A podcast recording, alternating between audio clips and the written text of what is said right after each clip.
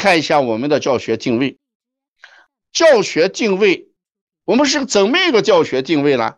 以考纲为主导，以考点为中心，以答题技能培训为重点，以做题训练为主要形式，以实践技能培训为突破，以高分飘过作为终极目标。六句话，六句话已经是让你由不能完全转化成能，由不能完全转化成能。我给你举个简单例子。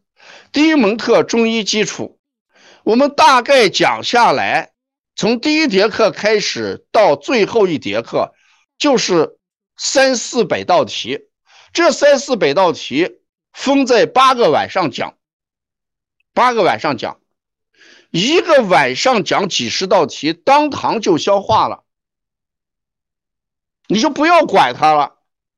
这八节课学完之后。中医基础的四五百道题，你一见就答出来了，一见就答出来。所以中医基础这一门课，你基本是百分之百不会扣分的。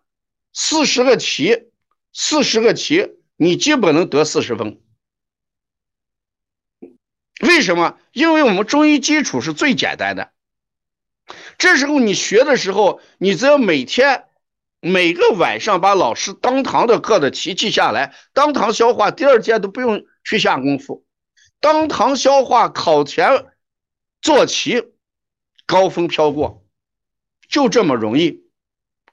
如果你不报班，你在家里啃，告诉你，你读三年都达不到这个境界。我经常讲，这个导师很厉害，导师很厉害。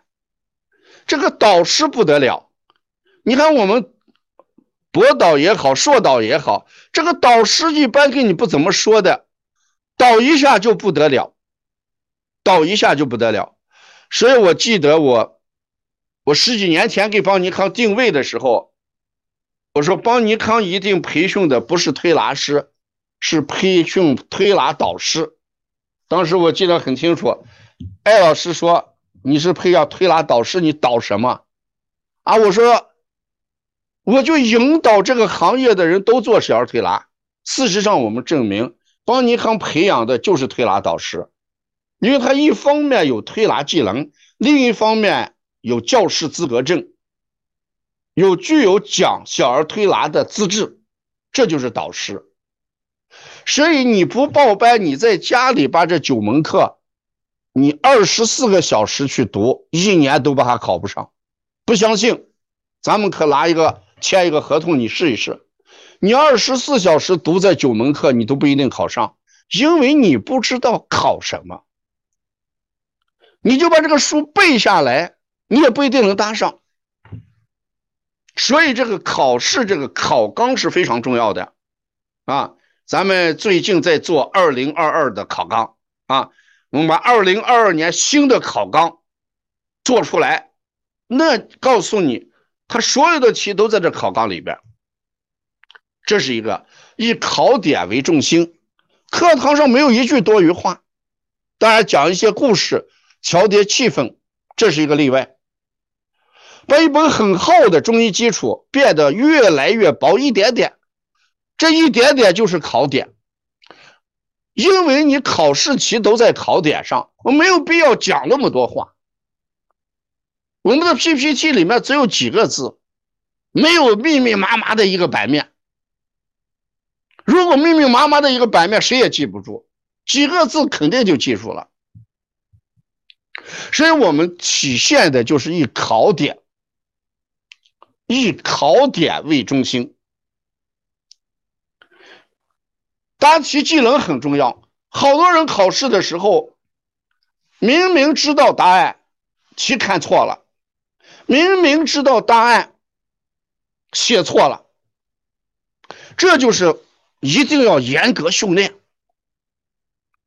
我们不是让你背知识为主要训练形式，把做题作为主要训练形式，不让你背书，根本不让你去背教材。多做几道题，记下就行了。实践技能，我们这两天天天在网上考我们秋季班学员的实践技能。通过远程，你在这几个抽几个题，然后呢，你对着镜头，老师在这镜头这边，你在镜头那边，是吧？所以说，我们面对面的当着考官来练，那你练着练着，你不就练会了吗？